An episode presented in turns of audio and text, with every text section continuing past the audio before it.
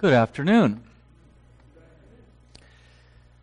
So, a couple weeks ago, as you know, was Super Bowl Sunday, and there's a brother in our church who has a tradition of watching the Super Bowl. So, for 25 years, he hasn't missed the Super Bowl. And wouldn't you know it, our service falls right in the middle of it.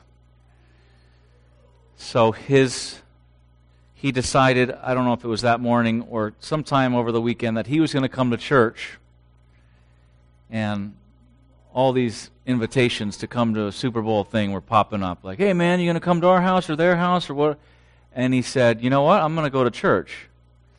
And it's like the more that he made a firm stance that he was going to come to church, the more he began to think, I think God's going to speak to me at church tonight. And so he came prepared to hear from the Lord. And he told me that when Mark was preaching, it's never when I'm preaching, it's always when someone else is. When Mark was preaching, and he was preaching out of one of the Psalms, 63? 63? And he was talking about how God was David's God, and, and he started moving through the points, the, the Lord really began to speak to this brother. So it reminded me to remind you that when we come here, we should be anticipating that God is going to speak to us, that God is going to show us something, that He is going to, you know, we're not just listening to a speech I mean, it's like this is a time where we interact with God through singing and through prayer, and the word is preached, and He is speaking to His people.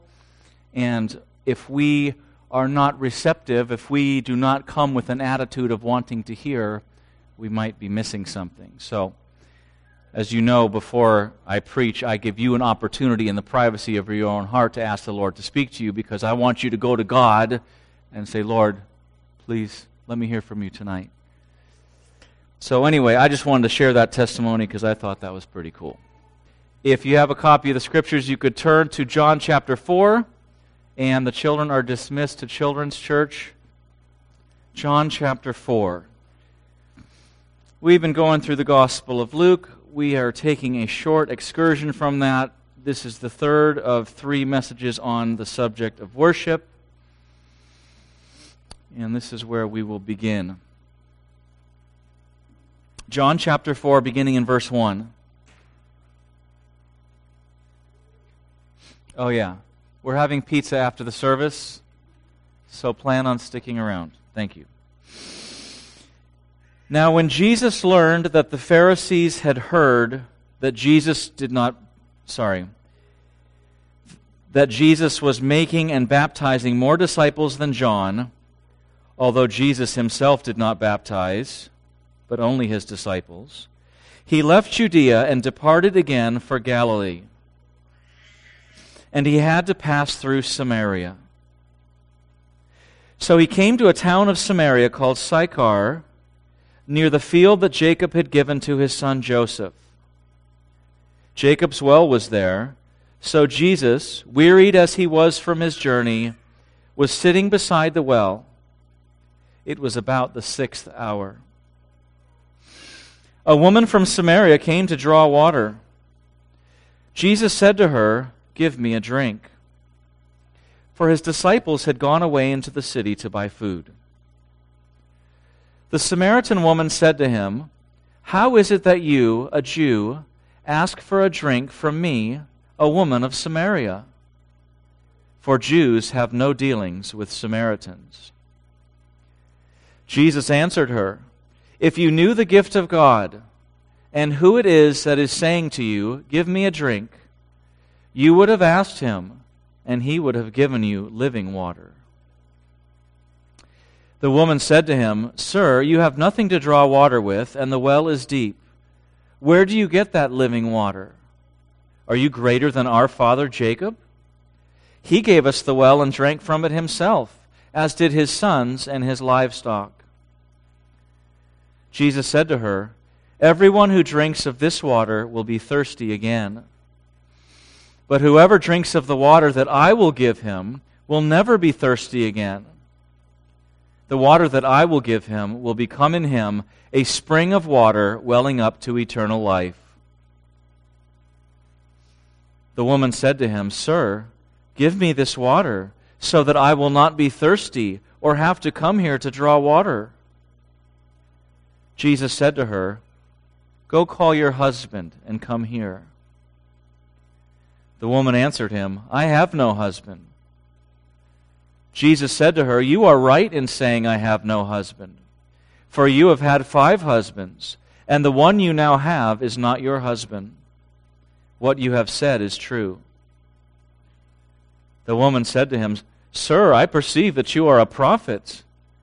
Our fathers worshipped on this mountain, but you say that in Jerusalem is the place where people ought to worship.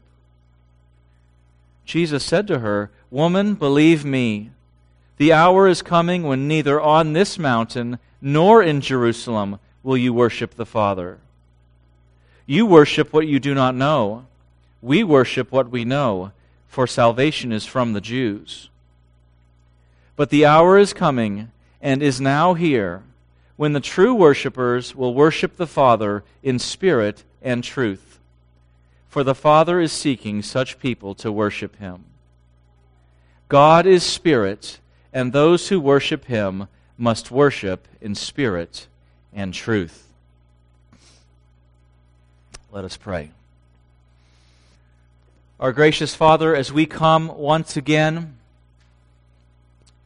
to a text of Scripture, to a meeting that is centered around the glory of God, the focus of God, aligning our will to yours, we ask, Lord, that this would be a time of not only instruction, but of drawing near to the God who has created all things, to the God and Father of our Lord Jesus Christ, to the God who loves us and gave himself for us. And so, Lord, may you now come and awaken our hearts that we may hear and see and understand, that we may have our hearts stirred, our minds intrigued, that we may be drawn into what you have spoken, and that you would be our teacher and our guide this evening. We pray, Father, that your Holy Spirit would enlighten and illuminate the text that we may discover things that perhaps some of us have never seen, that we may discuss concepts that some of us have never considered, and that you would help us to be better worshipers. We pray for our little ones in children church, children's church, Lord, that you would raise them up to be worshipers of the living God. That they would delight in you with their heart, mind, soul, and strength that while they may not understand the things that an adult may understand, oh Lord, you can show them all kinds of wonderful things. And we pray that you would do that tonight. Oh Lord, you are good. And you are good that you reveal yourself, that you have not kept these things hidden from us but that you delight in making these things known. Please, Lord, make these things known tonight in the gathering of your people, and we pray this in Jesus' name. Amen.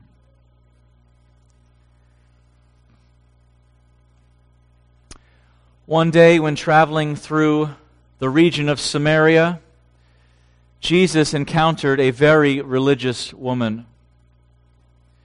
She was also a very sinful woman. She had a past. In fact, she had a present.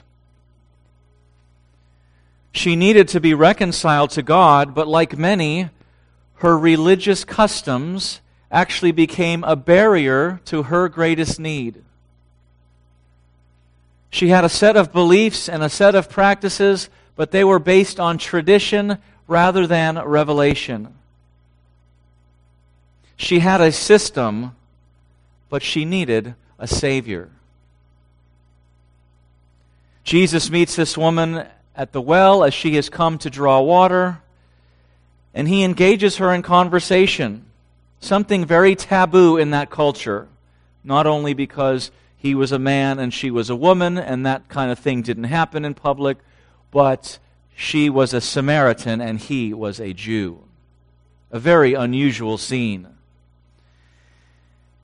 And as their discourse continues, she discovers that this is no ordinary man.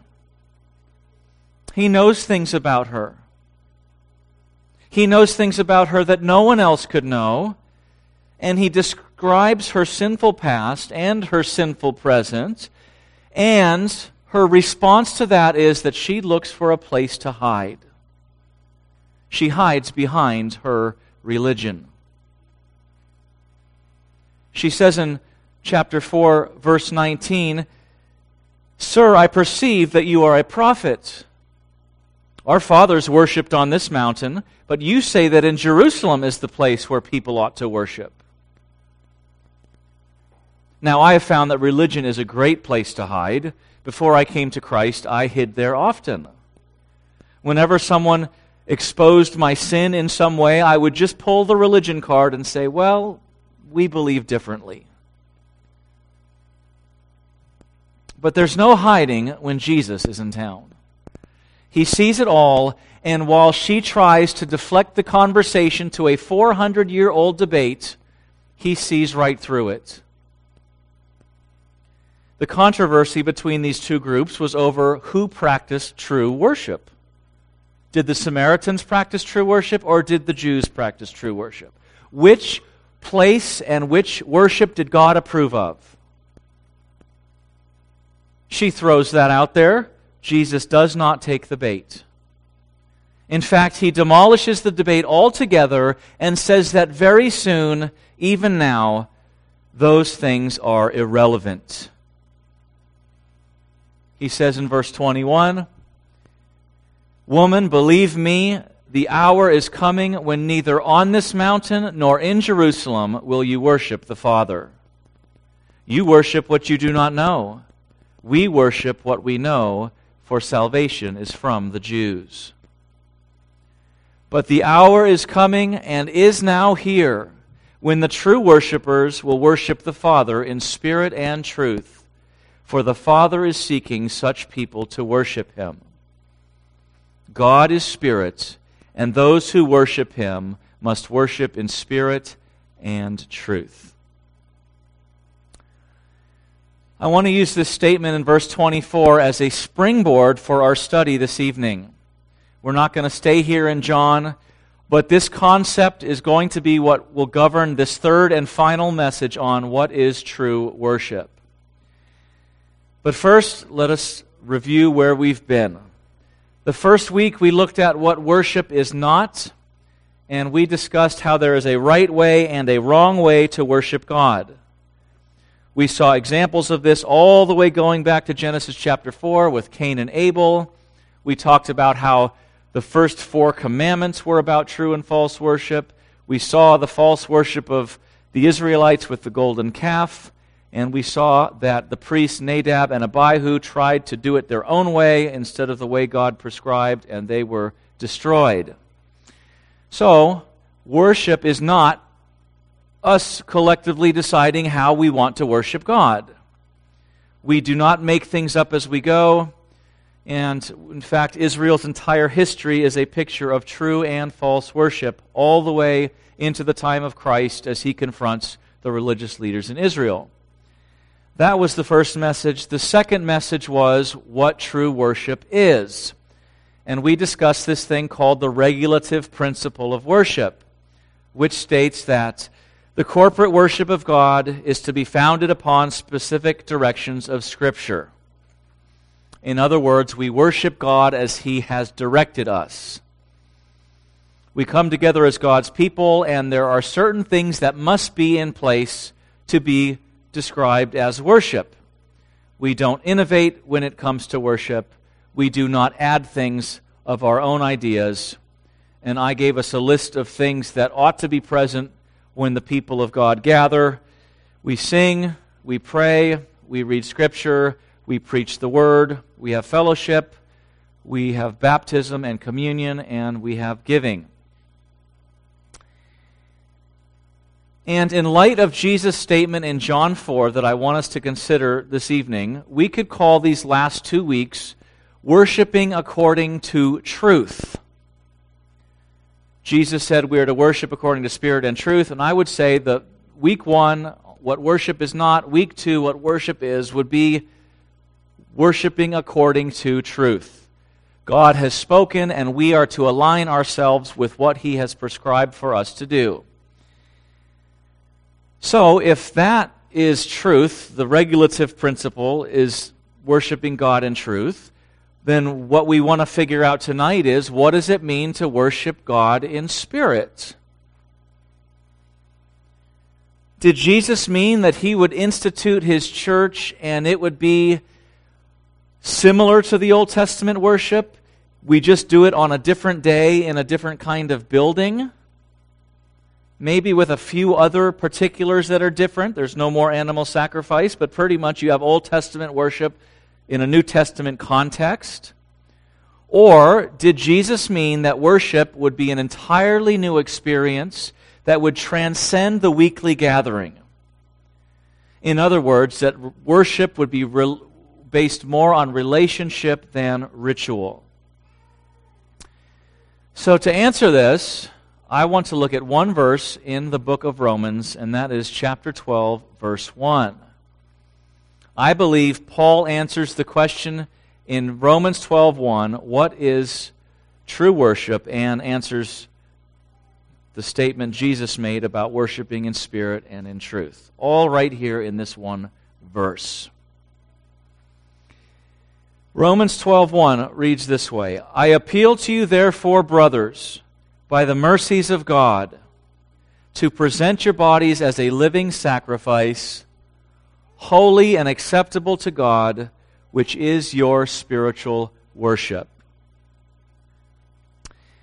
Now, Romans is a wonderful book about what the gospel is. And so Paul spends all of these chapters laying out what Christ has done for believers, how we are justified by faith, how um, it is Christ and Christ alone that makes us reconciled to God. And he spends 11 chapters with deep theology describing all of these things about our standing before a holy God. Now, there's a shift in the book in chapter 12 where he now describes what, how we are to live in response to what God has done. So, what is our duty in light of the first 11 chapters of Romans? How, how now must we live? And this is the first verse of that transition in the book of Romans. And he is going to tell us about our duty in the Christian life. And he begins by talking about worship. And he says this Point number one true worship is regenerate. True worship is regenerate. He says, I appeal to you, therefore, brothers. So, Paul is addressing Christians. Now, this may be obvious. He's writing to a Christian church. But I just want to point out the obvious. He says, I appeal to you, therefore, brothers, meaning those who are also united to Christ by faith, who have been adopted into the family of God, and who participate in the church.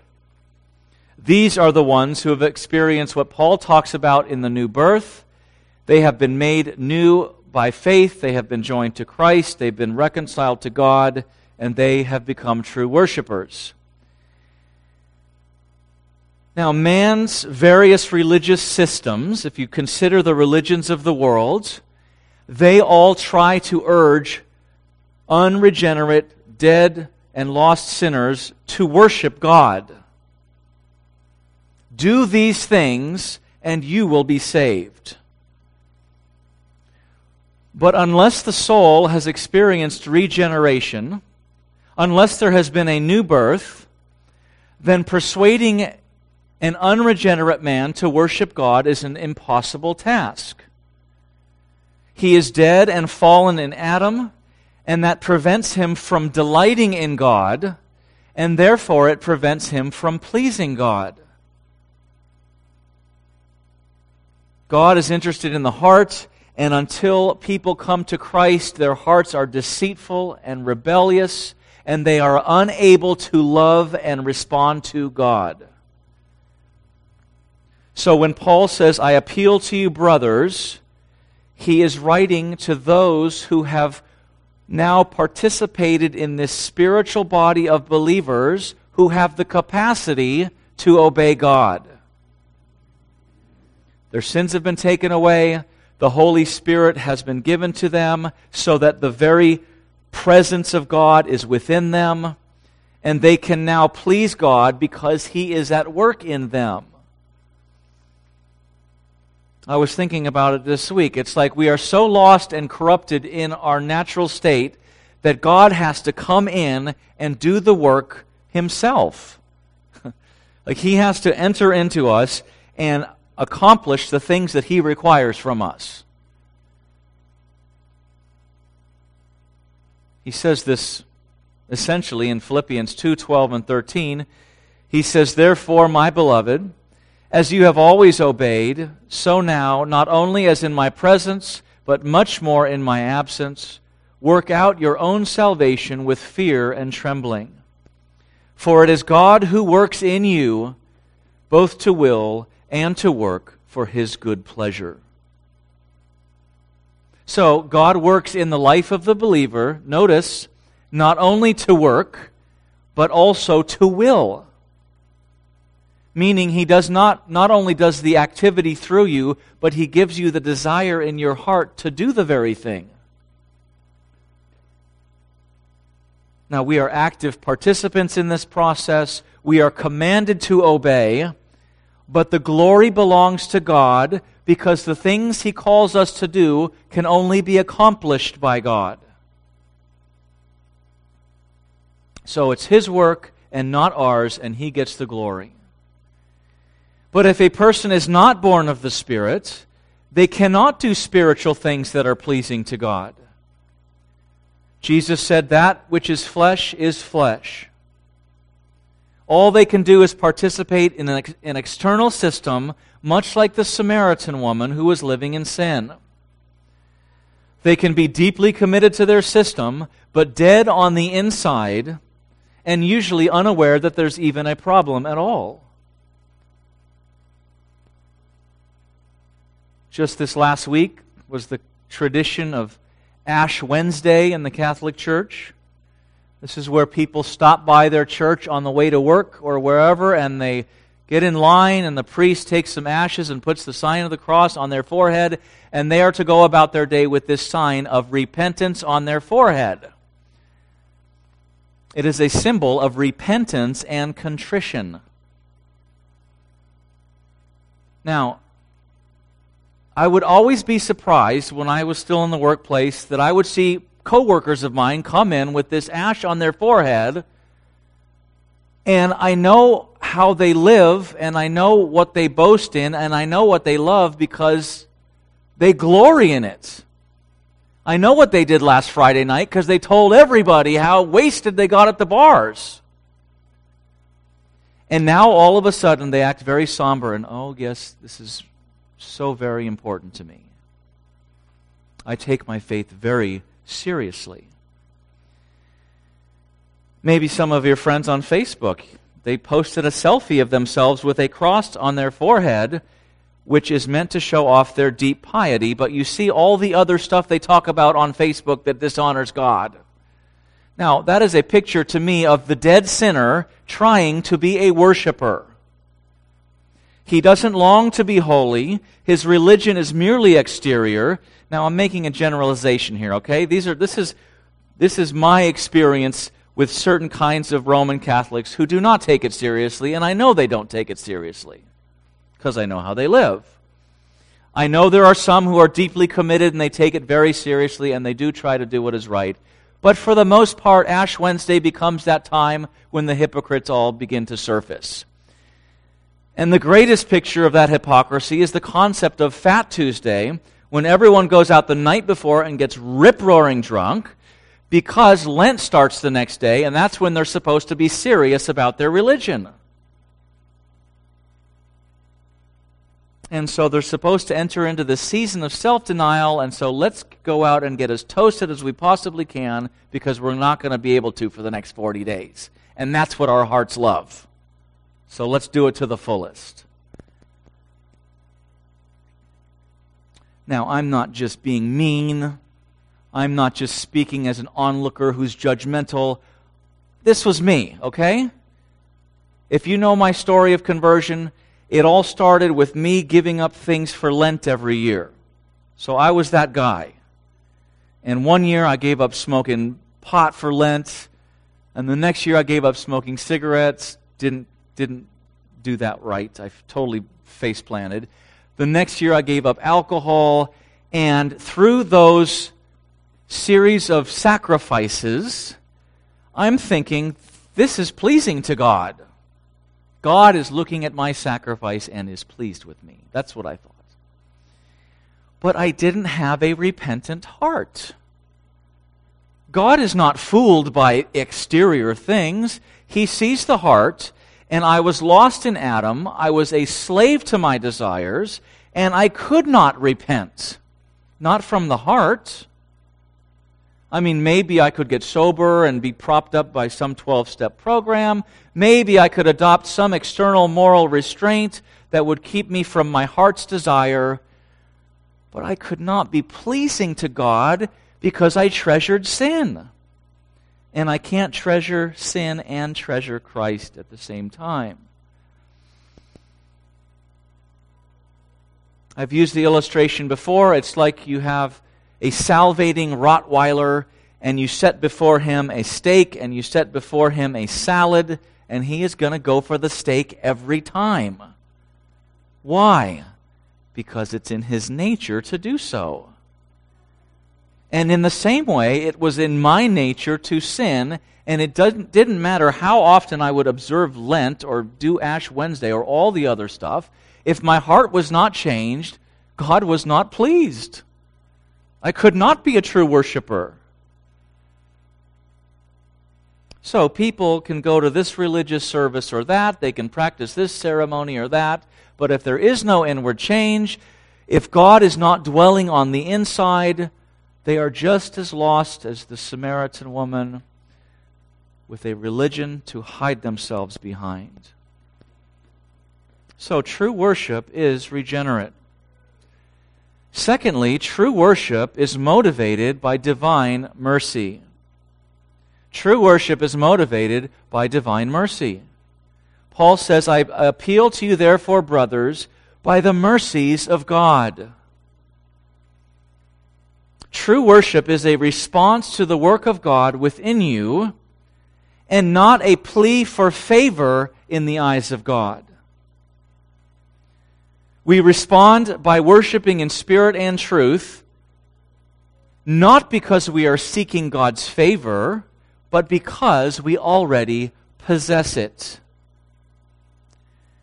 Because God has opened your eyes to the truth, He's given you a perfect Savior, He has taken away all your guilt and shame, He has adopted you as His child, given you His Spirit, you are saved and secure forever the reasonable response, the, the, the response that comes out of the redeemed heart, is a desire to worship. It's to use all of your energy, all of your strength, all of your resources to live according to His will. It's to offer yourself in service to Him. When religious cults go door to door, they are doing so because they are trying to gain everlasting life. Their service is based on an attempt to earn God's favor. We received a letter this last week from a Jehovah's Witness, a nice handwritten letter.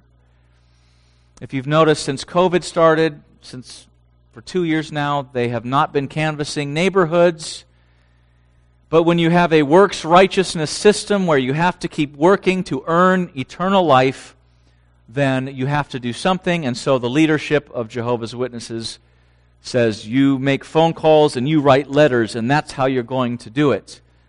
And so I've already had two long phone conversations over the last year or so with Jehovah's Witnesses. And they were calling on neighbors to try to persuade them to embrace their false gospel. So we received this nice handwritten letter that the woman wrote, and there was a pamphlet in there from the Watchtower Society about how you can have everlasting life. Of course, it is not the gospel, it is not the truth. But my point is, this woman is not writing to us as a response from something wonderful that she just cannot contain, that God is giving away everlasting life as a free gift, and she must tell everybody. She does not even know if she will be saved. I mean, she's not writing to people to say, here's how you have everlasting life that I possess. She is trying to gain everlasting life by doing all of these works that she thinks Jehovah requires of her. And so she has no good news to give.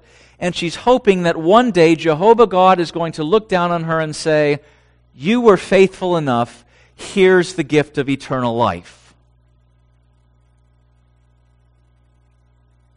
And sadly, she follows a false God who is actually the devil masquerading as the God of the Bible with a false Christ and a false gospel and a false system of salvation. And she is working it and working it and working it, hoping that someday she will be saved.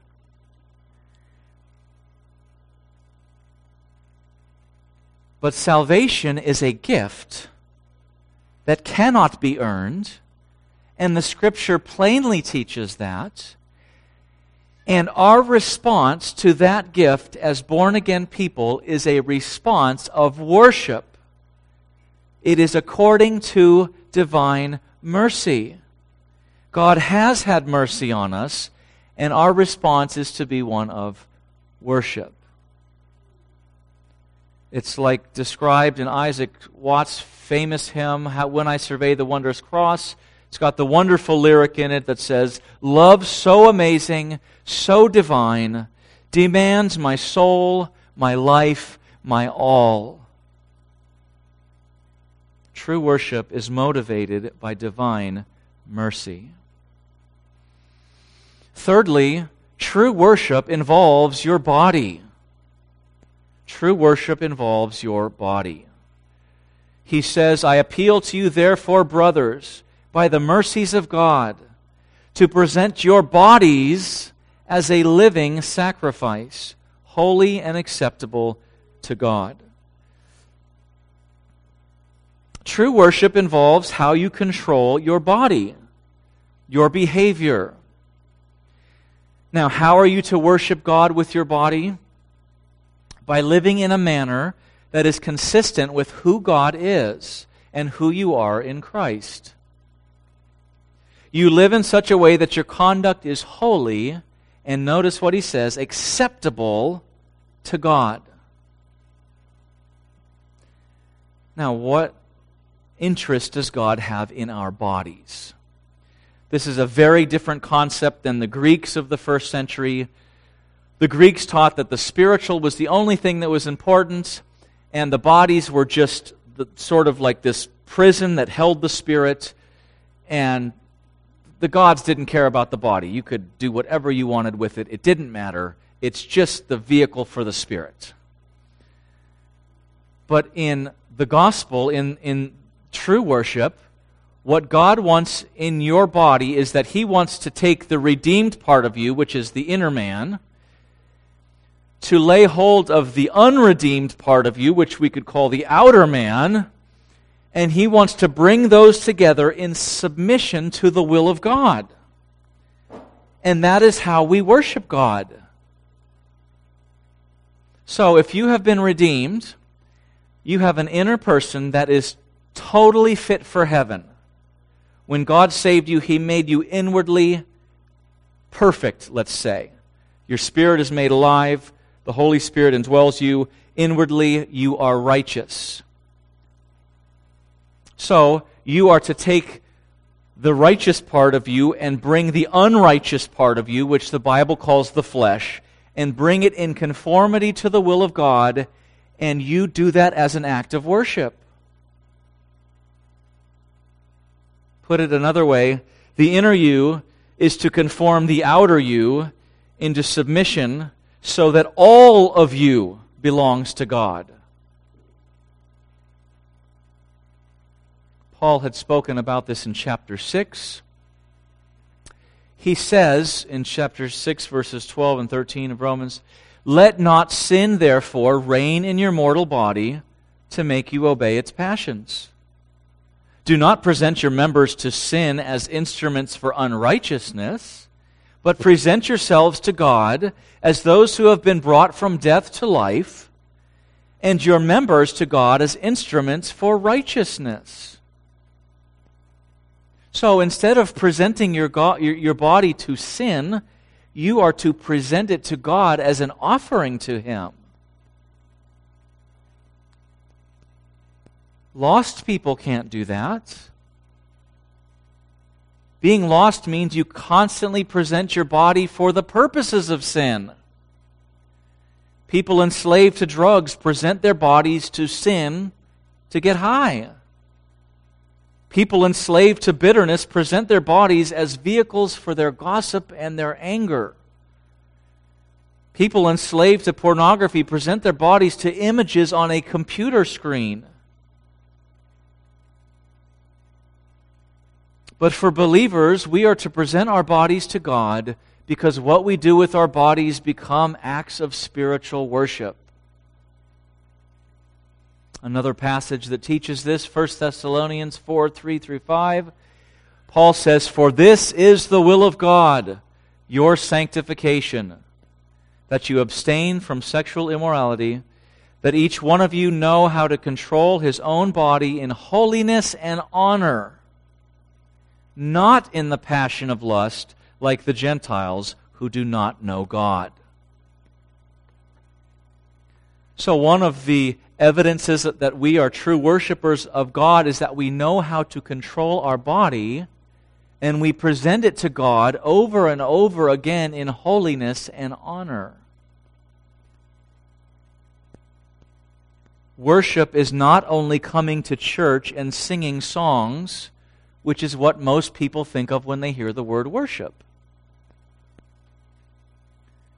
Instead, the majority of your worship to God is not going to be in a church service. It's going to be you pursuing a holy life. When your life is over and everything you have done for Christ is before you, 99% of your life as a worshiper was not going to be done on Sunday morning or Sunday afternoon. It will be in regard to your daily submission to God. Worship does not stop and start in the life of the believer. It is to be moment by moment, day by day, an expression of the new birth carried out in your entire being, including the body, as you submit all of yourself to God. That is true worship.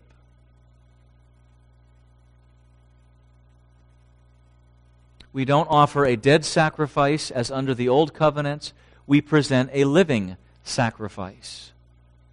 We pursue those things which are pleasing to God. We turn away from those things which are not pleasing to God. And that is the sacrifice we bring to Him every day. That means when you are consecrated to God, everything becomes worship. That means when you eat, it's not just to feed the body, it's not just to keep your biology running. Food is an opportunity to worship.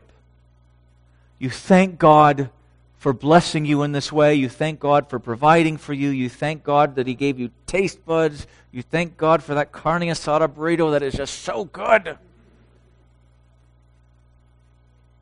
Like, why would God allow me to have such enjoyment, such pleasure in this life?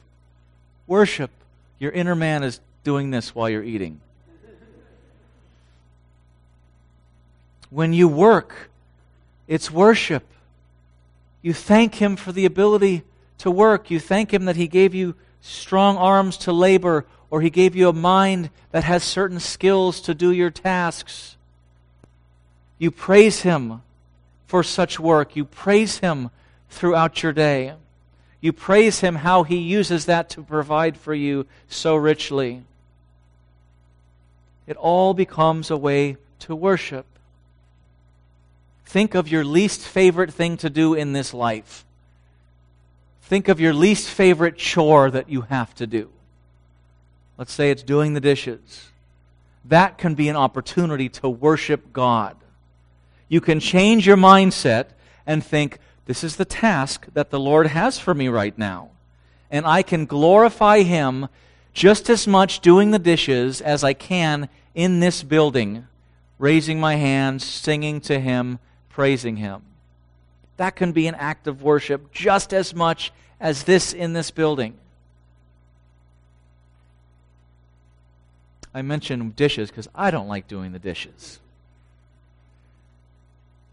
Now, how can you not worship God? You can murmur. Oh, I hate doing the dishes. Look at how many dishes there are. Doesn't anybody around here clean up after themselves? But if you see it as a divine assignment, this is what the Lord has for me right now. I am going to give him glory as I do this sink full of dishes. Now, that is easier said than done. Amen? But it is something to strive towards. You are called to worship God in regard to your entertainment. How? By setting things before your eyes that are pleasing to Him and turning away from things that you know are not. You do not want to set before yourself things that will hinder your relationship to Him. You do not want to bring Jesus into that movie theater with you if it's going to be full of sins that put him on a cross. There is no area of your life that should be separate from God. We don't live a, a, compartmentalized life. Yes, I do worship on Sunday, and then I do this on this day. No, it's all to be a constant in our life that we are worshipers of the living God. So, true worship is regenerate. True worship is motivated by divine mercy. True worship involves your body. And fourth and finally, true worship involves service. I appeal to you, therefore, brothers, by the mercies of God, to present your bodies as a living sacrifice, holy and acceptable to God, which is your spiritual worship. Now, this is a fascinating term here. This last phrase, you ha- might have a translation that says something different. King James Version says, which is your reasonable service. The NIV says, this is your true and proper worship. The New American Standard says, your spiritual service of worship. Now, why are there such divergent translations here? Spiritual worship in the Greek is logikos latreia. And logikos means, that's where we get logical from. It means reasonable, but it can also mean spiritual. And then latreia means worship, or it could mean service. So it's a reasonable or spiritual sacred service. Now, I think reasonable is probably better because he talks in verse 2 about being transformed in our minds. And so it's only reasonable or logical that in light of what God has done for you, you are to do this. But you can see how they could, if you've got multiple definitions of words, how they can struggle to kind of come up with the concept. But I think it's interesting that he has at the same time spiritual worship could also mean reasonable service. So you have service and worship that are in interchangeable terms here in a sense. And I think it's very fitting that God wrote it this way because the service you render is equivalent to the worship that you bring. So I would say the King James Version is right, the New International Version is right, the New American Standard is right, the ESV is right. because God wrote it with such a dynamic language that it has multiple facets of the same kind of activity, which is service and worship. So the service you render is the worship that you bring, and it's to be through your entire being, where you are a living sacrifice conformed to the will of God. So serving is worshiping. Now, there's a verse in Galatians that has always stumped me. And it says this in Galatians 5:14, but I think this verse in Romans is going to help. He, Paul says, For the whole law is fulfilled in one word you shall love your neighbor as yourself. Now, this has stumped me because Jesus said the law is fulfilled in, in this love God and love your neighbor. So Jesus took the Ten Commandments and broke it down to two, and then Paul takes it and breaks it down to one. The whole law is fulfilled in loving your neighbor as yourself. The whole law? What about the commandments about loving God? But if your sacred service is worship to God, it's your spiritual worship, it is your sacred service, then, it's, then worship is manifest most clearly not in singing to God, unbelievers can sing, but it's in loving other people. You follow me here? If Paul says, here's all of the law, love your neighbor, then that must mean when I'm loving my neighbor, I am obeying and worshiping God in that activity. It has to mean that. Otherwise, Paul's saying your neighbor is more important than God. He's not saying that. He's saying that our service and our love towards others is the same thing as worship spiritual worship, worshiping in spirit and truth. And then, as chapter 12 continues, you have all of these statements about how you are to do this. Let love be genuine. Abhor what is evil. Hold fast to what is good. Love one another with brotherly affection. Contribute to the needs of the saints. Bless those who persecute you. Rejoice with those who rejoice. Live in harmony with one another. And on and on and on. So, all of those commandments are not separate from worship in other words, he doesn't start with talking about worship in Romans 12, and now he's going to talk about some other things. This is all flowing out of what he said about worship, and this is what loving our neighbor looks like, which is worship. So, we sought in this study to discover what Jesus means in John 4:24, God is spirit, and those who worship him must worship in spirit and truth. And what we discover in the New Testament is that it is of utmost importance that we gather weekly to worship together. We saw that last week. But there is more to it than that. Jesus came to raise up men and women and children to be full time worshipers. Full time. He came to set us free that we might worship God not one day a week but every day of the week. That our devotion to Him would be an unceasing experience where everything becomes an opportunity for true worship. This is what Jesus meant by saying in spirit and in truth. Under the Old Covenant, God was worshiped in a specific location. He was worshiped in a particular building in that location called the temple. You had to be born into the kingdom through the Jewish lineage to be part of the kingdom. To approach God, it required a priest and a dead sacrifice.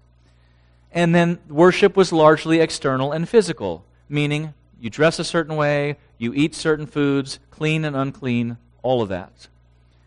But then under the new covenant, God is worshiped in every place. That's what he was talking about with the woman of Samaria. God's people become the temple of God. So we are the temple. So we could meet in this building, we could meet down the street, we could meet in Kenya. We become the place that God dwells. Rather than being born into the kingdom by being a Jew, the kingdom must be born inside of you. That's New Testament worship. We become born again and we become part of this spiritual kingdom. Rather than bringing a sacrifice, Jesus becomes the atoning sacrifice, and we, in response, become a living sacrifice, holy and acceptable to God. And then, lastly, the New Testament worship is largely internal and spiritual. We don't worship God in a certain place with certain activities only. We can worship God in every single thing we do eating and drinking, doing the dishes, whatever it might be. Every area of our lives, every experience throughout our day, moment by moment, is the believer's life to be expressed as an act of worship. Worship is not an external religion with doctrines and practices that are expressed once a week but a life that is lived in relationship to God and expressed through every activity, every conversation, every waking moment. This is what God wants. This is what He desires of you. He wants all of you, not just some of you, body, soul, and spirit. This is what true worship is. Let us pray.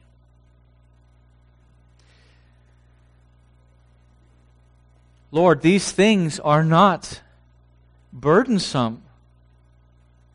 Because the more that we surrender, the more we discover freedom. The more we surrender our will to do your will, the more we discover joy and peace and blessing. So, Lord, as we hear of this, that you want more of us and more of us and more of us, May it be a desire of our heart, a desire born out of love to give that to you. Not that you are a harsh taskmaster, but that you are a loving Father and you are calling us to a life of joy and freedom. Help us with these things this week, Lord. We struggle in many ways. We fight against doing your will, and we are stubborn and stiff necked. We ask for your help in these things, Lord, and I pray that you would bless us this week. In Jesus' name, amen.